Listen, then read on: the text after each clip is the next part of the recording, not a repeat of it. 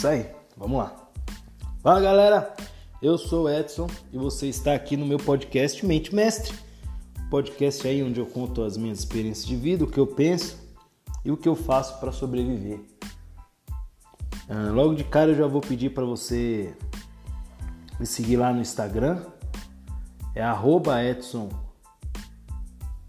underline Santana underline oficial, canal no YouTube, Mente Mestre 4.0, no Spotify, segue nós aí.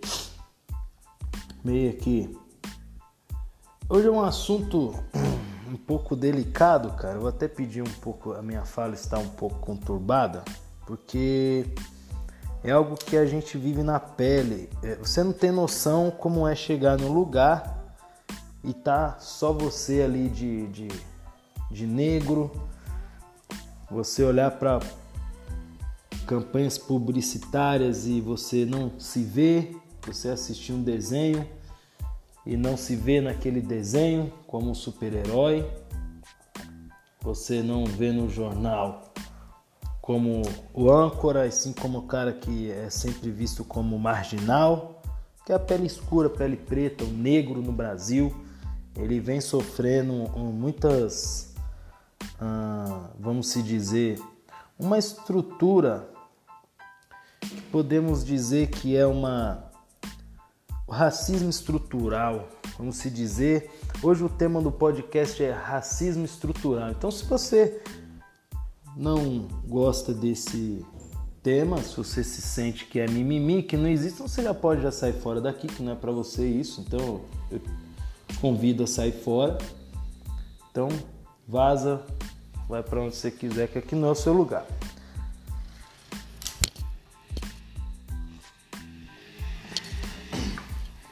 E para você que ficou, tamo junto até o fim. E depois ainda do final tamo junto. Vamos lá. O que é o. Vamos, vamos estudar um pouco aqui de racismo estrutural. Como que funciona? O, primeiro a gente tem que é, é, entender o que é uma estrutura, né? Estrutura é tudo aquilo que já vem de processos que faz aquilo ser o que é, tá? Lá atrás, pessoas criaram o processo e aquilo vem sendo uma estrutura que começou de baixo para ir até o topo. Você pega a estrutura de uma casa, é cavado, né, faz os alicerces e ali em cima da estrutura se constrói a em cima da base se constrói tudo aquilo ali que é a estrutura. Em 1900, aliás, em 1824, o negro é considerado no Brasil seres semi-moventes. O que é seres semi-moventes? É o boi, o seu cachorro, o seu gato, é aquilo que, que é uma propriedade e você pode mover ela para onde você quiser. São propriedades que têm donos e você pode mover ela para onde você quiser. Em 1984, o negro é considerado isso. Né?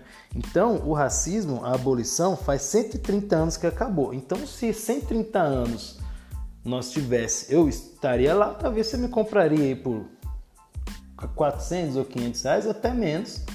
Acho que um pouquinho mais porque eu tenho dente bonito, né? E então a minha miscigenação racial veio com isso, então eu deveria ser uns 500, aí uns 550 reais você estaria me vendendo, você estaria me vendendo ou me comprando e eu seria um, um, um ser humano semi-moventes, né? Lembrando que a abolição ela já acabou há 130 anos né? E eu vou te explicar passo a passo de como essa estrutura foi montada. Em 1839, os negros são impedidos de, impedidos de frequentar as escolas públicas. Então, ou seja, é, eles já, já eram escravizados e ainda não poderiam estudar. Tá? Em 1850, todo, é, veio a lei das terras, tá? Todo negro ou ex-escravos não podiam comprar terras, então eles já eram privados ali de estudo e ter um local para morar. Então, consecutivamente, eles foram para as partes suburbanas, onde que a gente conhece como favela e comunidade, tá? Então, se você vê muito negro na favela, você lembra que é por conta disso aqui. Em mil, 1870 teve meio que uma revolução que aí eles já foram meio contra a, escrava, a escravidão, tá? Já estava aquela luta ali no Brasil. Então o que aconteceu? Não tendo mais mão de obra escrava, eles teriam que uh, ter alguém para fazer o serviço. Afinal de contas, os escravos estavam sendo libertos. Então começaram a imigração daquelas pessoas que né, geraram as, as colônias em, país, em estados que a gente conhece aqui no Brasil, as colônias, né, que tem alguns estados que é mais bonito, que você pode ir. Eu já fui e você vê que você é a única pessoa negra que está lá. Né? Então lá tem as colônias, aqueles né, lugar muito bonito que você nem parece que está no Brasil. As pessoas elas já vinham, os imigrantes já vinham com casas, terras, uma vaquinha, né? Já vinha com algo que os negros foi tirado. Em 1888 veio a Lei Áurea, que é ali onde aboliu a escravidão, tá? definitivamente. Aboliu no papel. Só que em 1990 teve a lei, o decreto 800, 8.847, eu acho que é isso mesmo, tá? Depois você dá uma estudada aí, que é muita informação para mim. Essa lei, ela é a lei dos vadios e capoeiras, tá? E ela prendia as pessoas que vadiavam na rua e jogavam capoeira. Aí eu te falo, a pessoa ela já foi impedida de estudar, depois ela foi impedida de de uh, não ter terra. Ela ia virar o quê? Ela ia morar aonde? Na rua, ia ser vadio. Então já começou o processo de o negro já começou a ser preso. Então a gente já sai da escravatura para ir para as prisões, porque as pessoas não têm onde morar, então eles eram vadios e capoeira é a cultura, então eles eram presos, tá? Todo mundo que era vadios, capoeiras e religiões matriz africanas aí, que é o candomblé, umbanda, então tudo isso que veio lá da África lá. Em 1937, ter o negro, ele pode votar. Ele é a Constituição, tá? Ah, então ali ele pega o direito do voto. Só que, ao mesmo tempo que em 1934 teve o voto, em 1937 teve a proibição da Frente Negra. O que é a Frente Negra? É isso aqui que a gente está falando. São debates negro, né? São comunidades negras onde você não poderia falar sobre a sua uh, o seu, a sua raça, a sua cor, ou seja, a sua opinião não importava para a sociedade brasileira. Lembrando que eu estou falando do Brasil. Uh, consecutivamente, teve uma lei aqui e algum ano depois de 1937, que eu acabei esquecendo, mas é uma lei do boi, acho que 1960, se eu não me engano. Para você dar uma olhada aí, 1960 teve a lei do boi. Essa lei, é, o que, que acontece? Essa lei destinava 50% das cotas das faculdades e do estudo para as pessoas que tenham terra agrícolas. Aí eu não preciso mais falar, né? Se o cara foi impedido de comprar terra, então você já sabe para quem que era a cota, quem era que tinha que estar tá dentro da escola, tá? 1888 o racismo é conhecido como um crime, lembrando que eu nasci em 1985, tá? Então só em 88 o racismo foi conhecido como crime. De lá para cá, 2001, o Brasil na conferência de Durban, Durban o Brasil, ele foi cobrado sobre a desigualdade racial, tá? Em 2001. Ele foi cobrado ali, por que que tanta gente branca na sociedade é bem cedido e o negro está na prisão, o negro está na favela, o negro não está na faculdade, onde é que o negro está? Então, ali em cima disso, o Brasil sendo cobrado em 2001.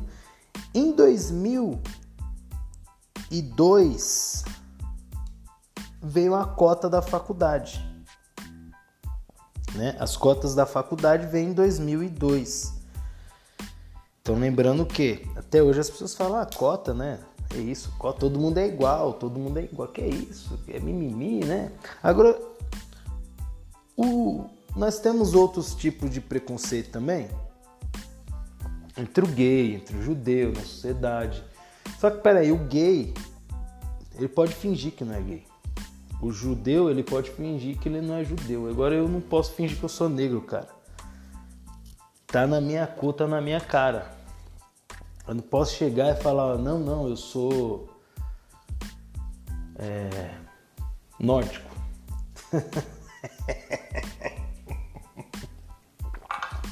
Hipocrisia. Não posso fingir que eu sou negro, cara. Eu sou negro. E chegar em alguns lugares incomoda muita gente, entendeu? Recentemente eu fui fazer uma visita a uma cidade aqui. Eu comecei a contar o negro, cara. Não tinha negro naquela porra lá, mano. Na rua, no hotel que eu tava, não tinha. Tinha eu e minha namorada lá. Beijo, amor. Tá ouvindo isso aí? Desculpa que eu falei palavrão, tá? Em 2000, aí, em 2011 as cotas aprovadas. Em 2019 chegamos aqui, tá? Então toda essa 2020, aliás, 2020 estamos aqui. Toda essa estrutura que foi criada impede o negro de chegar ao topo. O problema não está no negro, cara. Está nos olhos de quem vê o negro diferente. Está nos olhos de quem chega no local e não vê negro trabalhando e não se incomoda com isso, sabe? Eu, eu, eu sou extremamente de representatividade, bicho. O tênis que eu uso, a camiseta que eu uso, tem um negro na publicidade, porque você pensa que não, mas a publicidade é o que move o mundo, tá? Você está ouvindo aqui esse podcast ele é patrocinado pela Livraria Mente Mestre. Então você pode entrar lá no arroba Livraria Mente Mestre que você vai ter os seus melhores livros lá para suas finanças e o seu desenvolvimento pessoal. Então isso é publicidade. Tá? Por detrás de todo produto tem uma publicidade, tem uma estrutura para aquilo ser lançado no mercado. Então as pessoas elas não, o publicitário quando ele vai pensar ele não pensa no negro, ele vai pensar no branco, magro, solteiro, 24 anos, formado, saiu da casa dos pais, viajou o mundo. Ele não vai pensar no negro, uma situação dessa com o negro. Então toda essa estrutura que foi criada, ela é um racismo estrutural, ela já vem de uma estrutura onde o negro muitas das vezes não é reconhecido pela capacidade que ele é, faz, que ele tem que ele exerce, e sim ele tem que estar tá lá porque ele é negro. Não, não, não, você está aqui porque você é negro. Em 1960, tá? Enquanto o Brasil estava ali ainda querendo ver que é racismo, os Estados Unidos faziam uma passeata com o Dr. Martin Luther King para falar que todos somos iguais e o sonho dele é que um dia o homem e a mulher não será julgada pela cor da sua pele. Tá? Então, hum, tá na hora da gente rever esse conceito aí de mimimi, de vitimismo. Não estou falando de vitimismo porque aqui ninguém é trouxa. Hoje eu, eu tenho uma empresa Secret Makeup e lá 50% dos meus produtos é destinado à mulher negra, porque minha mãe é negra. Então eu quero que ela olhe para minha marca, minha empresa e veja que lá é o lugar dela, tá?